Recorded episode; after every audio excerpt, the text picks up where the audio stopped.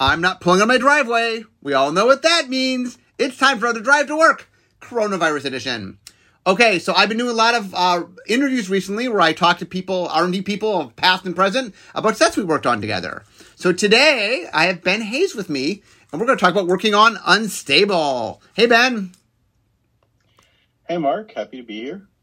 Okay, so let, I'm going to set the uh, the scene, um, and then you can jump in. So, um, basically, what happened was this product took like seven years to get made. Uh, it got pushed back three different times, and so I did the design. It got handed off to development. Uh, originally, Billy Moreno did the development, but then he left Wizards, so I, it got passed to Dave Humphreys, and then he did it for a while. But then he got another project, and then it got handed to you. Although you, I think you were on for all three, right? You were on the whole development, just you only led the third part of it. Yeah, I wasn't on from the very beginning of development, but I was on when each of those people were the lead. Yep. Okay, so let's let's talk making of unstable. So what what are the challenges? I mean, I, have talked a lot about designing it, so let's talk about the developing end of it. What are the challenges of developing a set like Unstable? Well, probably the biggest thing is just how many parts of the car you need to be thinking about while you're making changes and uh, tuning and, and getting the set together that you don't have to think about on a normal magic set um, on a you know standard black border magic set um, so when you're working on a standard black border magic set you're worrying about mana cost and thinking about you know whether something's an instant or a sorcery and power and toughness and how it ability how its abilities work. Um, but in an unset and in unstable, you're thinking about the art because uh, that has implications on the gameplay. Uh, you're thinking about um, the the flavor text, whether or not the card has reminder text, how many capital letters there are in the title, a whole bunch of things that just you need to be aware of as you're as you're uh, ting and uh, building different parts of the the set and putting different things together or, or changing cards especially you could uh, you might make a change to a card that seems totally innocuous that either uh, you know, totally messes something up in how it mechanically relates to another card or maybe it kind of undermines what the joke of that card is so there's just a lot of things to keep in mind yeah i mean it's really interesting like um I'll use a couple cards as an example. Like Goblin Haberdasher cares about whether or not the creature has a hat. So all of a sudden, the art, like what normally, for example, in a normal Magic set, while the art enhances the card, the art's you know, the art's awesome and a big part of Magic, but it doesn't mechanically matter. Like what is in the art doesn't change how the card functions, and all of a sudden, like we would get art back from the artist and we're like, oh, the artist put a hat on this creature. Oh, now that you like it it changes things. And I know that there was a pass we did late on where we had to count all the creatures that had hats to figure out what to cost Goblin Haberdasher at, right? Yeah, totally. Um, yeah, it's a great example of uh, of one of those one of those cards I was talking about. Um, and, and like uh, Phoebe had a sneak. Uh, can't be blocked by creatures with flavor text. So like if we put flavor text on something, like whether or not it has flavor text determines like how it interacts with this card. Um, and uh, capital offense cares about like capital letter. There's uh, like templating matters, art matters, names matters, flavor text matters. There's no such thing. Like one of the, I mean, this is a, there's good and bad, but more good I think is that the unsets just say, hey, anything goes, anything can matter. But when you're making the set, when anything can matter and you have to care about it, it just it, it, it's just a very weird thing. Like you're just caring about things that you never ever have to care about from a design standpoint.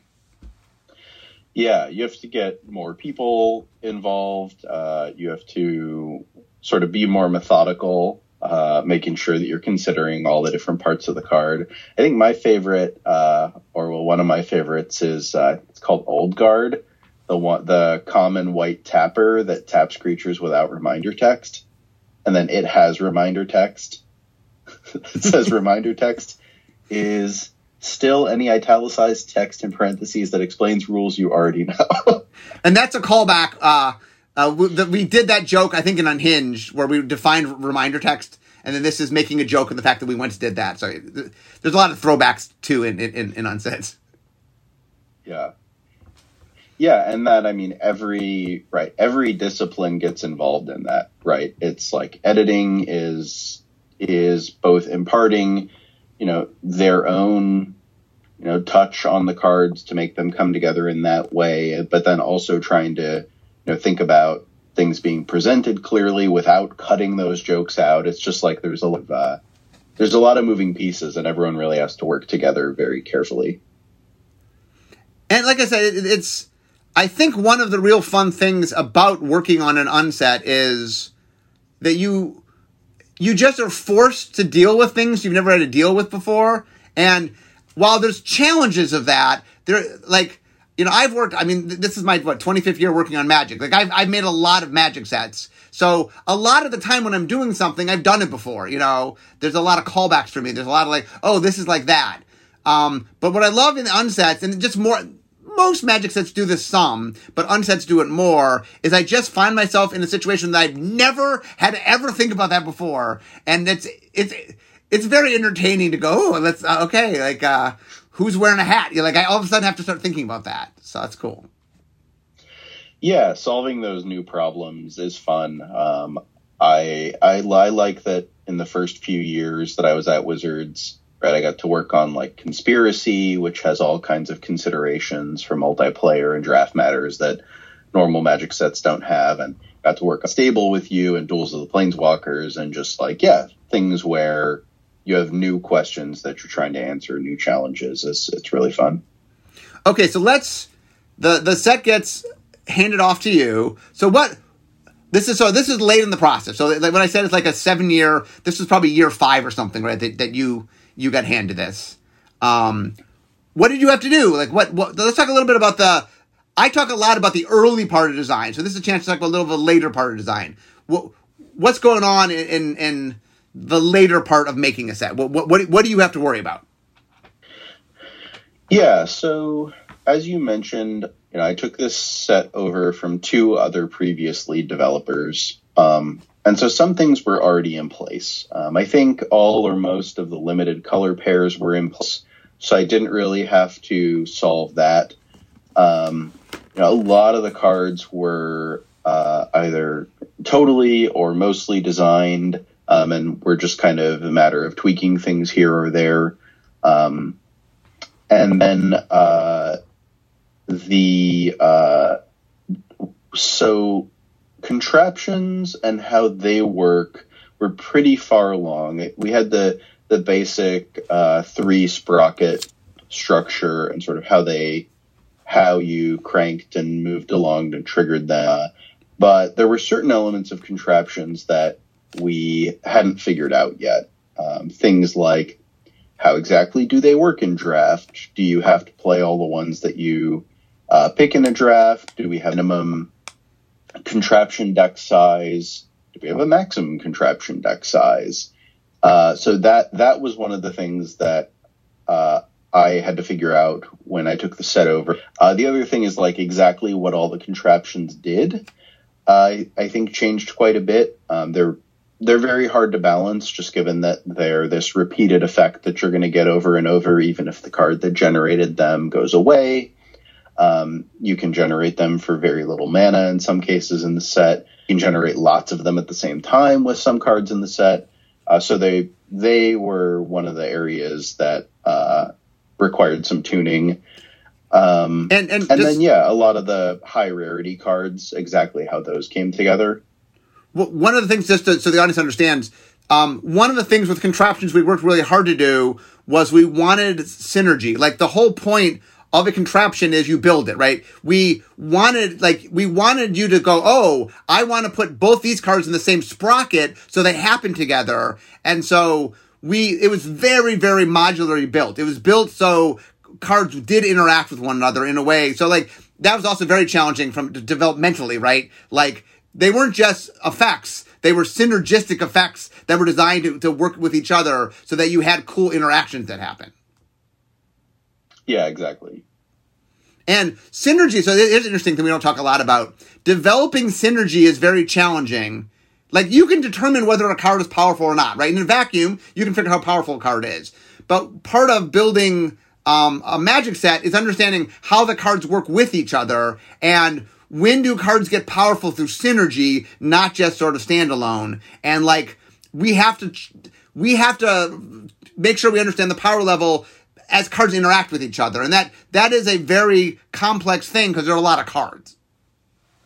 Yeah, and that was one of the big things. Um, that was one of the big differences uh, between unstable and previous unsets. With unstable really having a focus on being a great limited experience that uh, all of our limited best practices and all those types of things. Uh, yeah, one of the things gameplay is is synergy, right?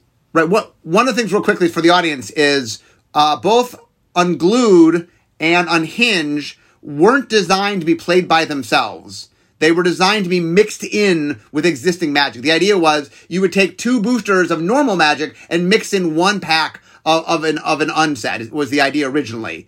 And then what we finally came to was that's not how people played it. So for unstable, I'm like, okay, I'm just building a limited environment. They're going to play it by itself. And so it was really the first set where we built a limited environment that was unto itself. Yeah, yeah, and and figuring out how you're gonna do silver border mechanics, but have them be robust enough that they can actually support a limited environment was was really interesting. Contraptions work really well for that. Um, host augment works really well for that, although it does have challenges uh, being developed for limited. Yeah, so let's talk about uh, host and augment because they're they're so we have something in R&D we refer to as ASFAN, which talks it stands for ASFAN, and it means if I open up a magic pack, what percentage am I going to see of something? Uh, and the reason that's so important is uh, host augment is what we call an A-B mechanic, which means you need part A, which is the host, and part B, which is the augment. Now, you can play the host by itself, so the A works by itself, but B is meaningless. If you don't have a host creature, an augment is a blank card. And so we had to make sure that you had, that there was enough hosts out in the environment that by the time you got an augment, you already had a host. And so, um, you want to talk a little bit about that, about uh, ASFANs and how, like, how, how we make that work? Yeah. So, I mean, there's the sort of level one, um, there's the level one of figuring it out, which is you know, how many host cards do we have? What rarities are they at? How many augments do we have? What rarities are those at? and sort of mathing out, you know, how many uh, uh hosts are going to appear relative to how many augments.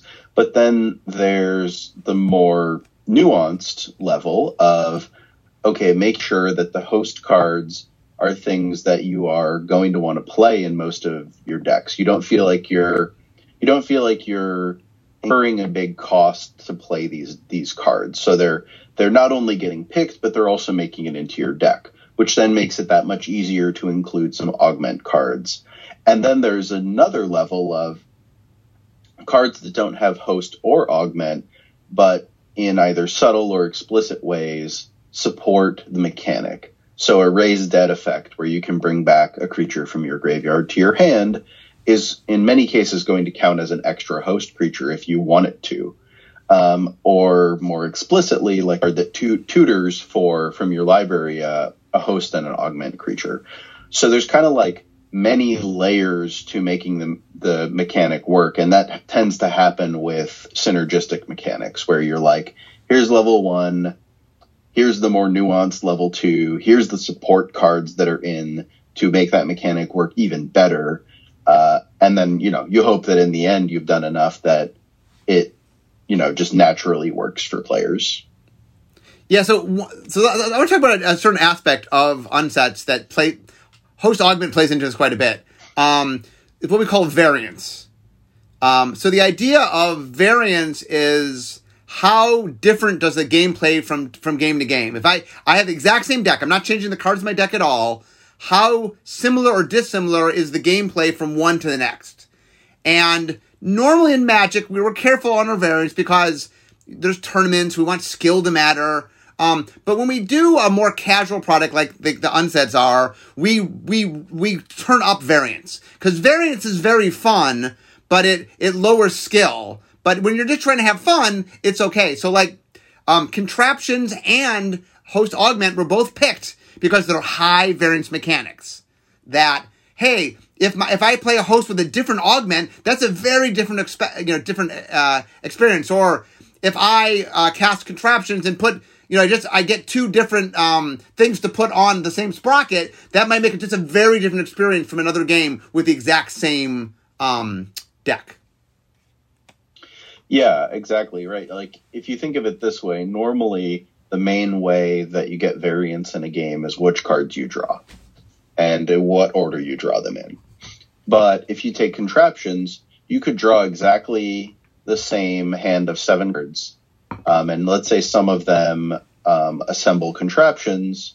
Well, you play those cards out exactly the same, but you get uh, different contraptions that you draw in, or different contraptions in different combinations, and that's going to make the game play out uh, potentially totally differently. So you, it's just adding another layer of even these cards. Even if you drew the same cards, you're still going to have interesting different outcomes um, on you know different from what you would have last game with those cards. And one of the challenges of development is high variance is trickier to develop because you you the developer don't know what's going to happen like when when you can predict what's going to happen you, you have more control of making sure it happens correct but when there's this high variance and high combinatorics meaning lots of things can combo different ways it's just a lot harder to predict things yeah yeah you kind of have to you have to approach it differently with looking at like what the the edge cases are in any of the different systems of like okay what's the what's the thing on the far end of the spectrum host augment combination that's you know going to be the most powerful? Or what are going to be the ones that work the least well together? Same with contraptions. Oh okay. If i get contraption exactly contraption a and exactly contraption b you know that's probably the peak of of power for a card that assembles two contraptions and it's like okay well if the peak is here and everything is in between it's just like a lot more uh a lot more things to figure out, which so, is a theme with this set. So another thing that happened, just to talk about like how variants played out a little bit. Um, it turns out that it was very hard for us to make the set work in sealed and work in draft because the numbers we needed to work in one were very different than the numbers we were, we needed to work in the other. So, for example, um, the, the set didn't have a pre-release, but it had a release event. We just said to people, draft it. This is not meant for sealed. Don't play sealed. Draft it. We designed it for draft because we couldn't get the numbers right to do both, which is very indicative of, of, of a high variance set. Yeah, host were right, were a big part of that. Where it's like if you're if you're able to pick and choose host creatures throughout the the course of a draft, you can build a, a deck with enough host creatures to to satisfy um, the augment requirements.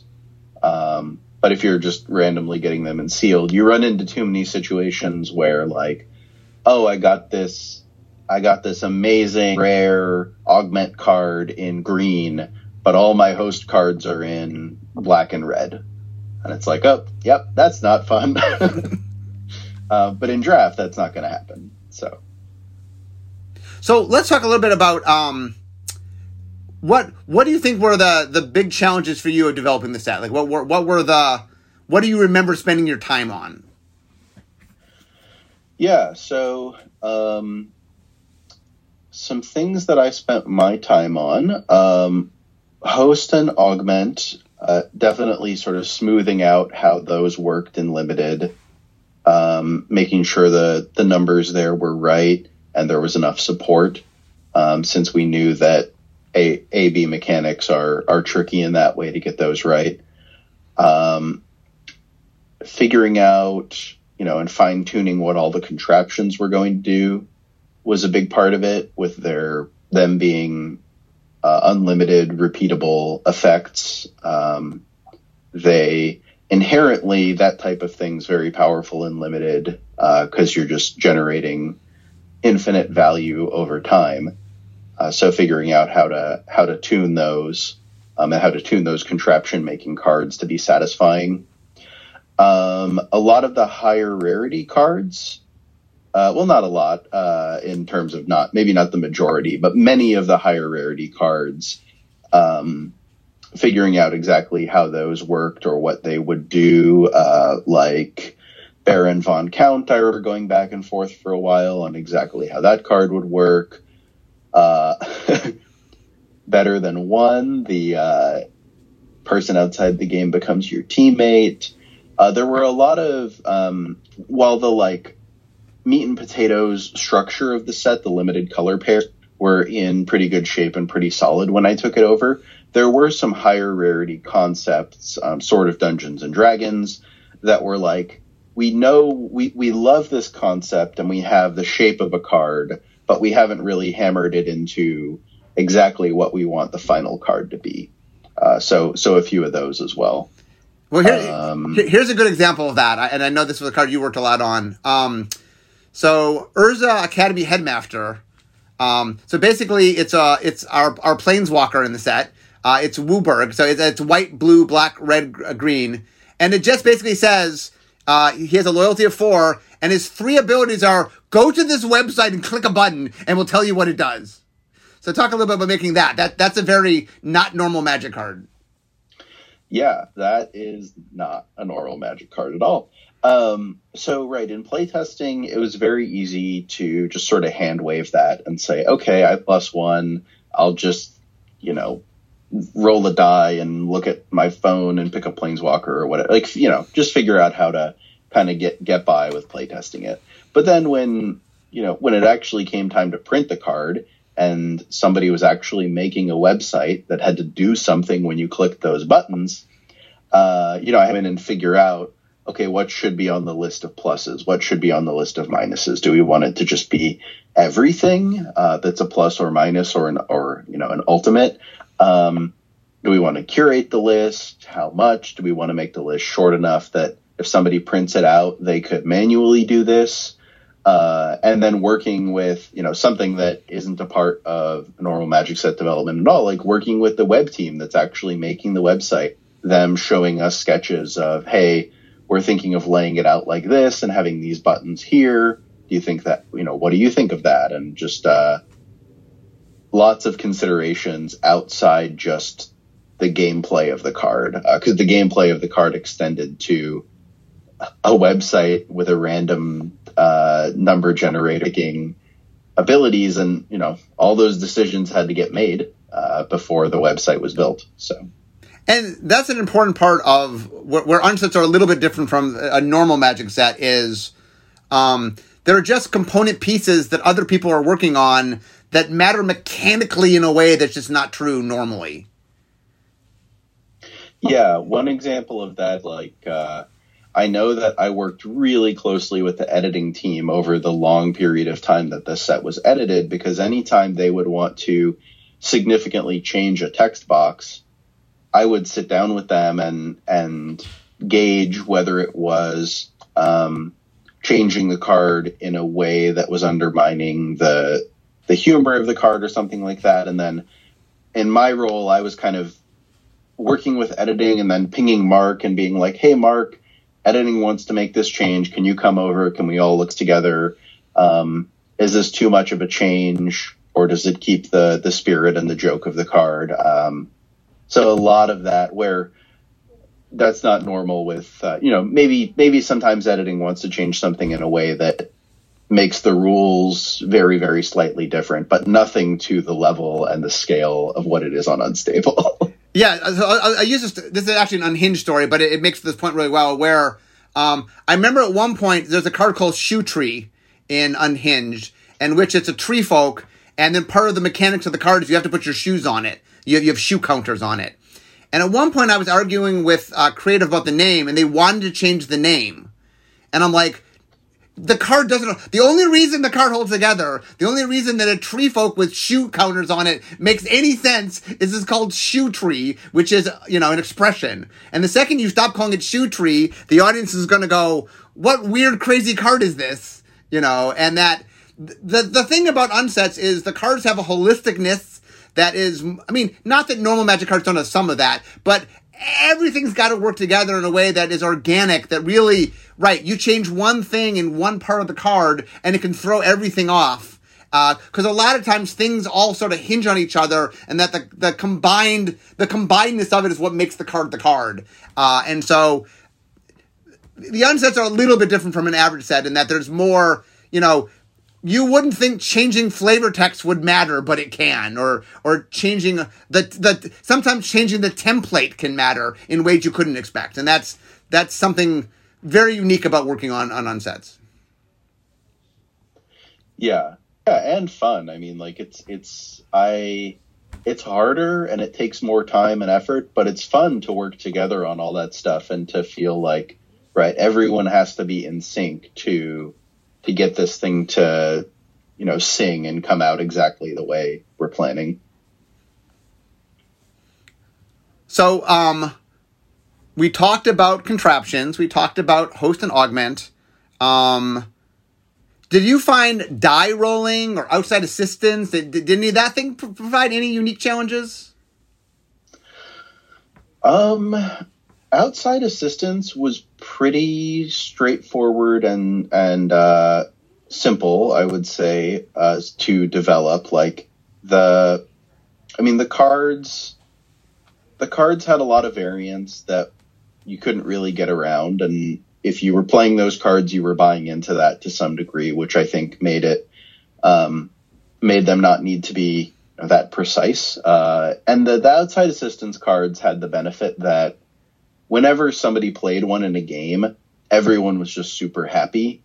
it was like it was like, oh, somebody played an outside assistance card. Yeah, it's like the person who played it was happy. The person who had it played against them was happy. It's like, okay, yay, somebody's high fiving me or somebody's answering a question. Uh, so those were those were easy for that reason because they were just. I mean, every time in playtesting they came up, it was just a very fun, happy thing for everyone. Um, die rolling, uh, some of those cards were a bit challenging. I think I remember like um, the red. I want to say it was the red host common.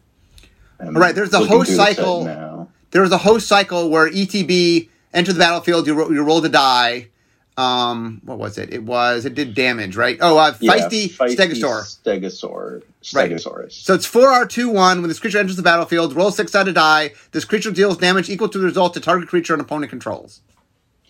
Yeah that one was one of the harder um die rolling when you have a common that's sort of a a, a, a key piece of how limited's going to work since they show up so often and then you have that card where there's a huge amount of variance where, you know, if, if I'm trying to destroy a 3 3 flying creature that I can't block, there's a lot on the line of whether I actually destroy it or whether I roll a one or two, and this card has has effectively essentially no effect.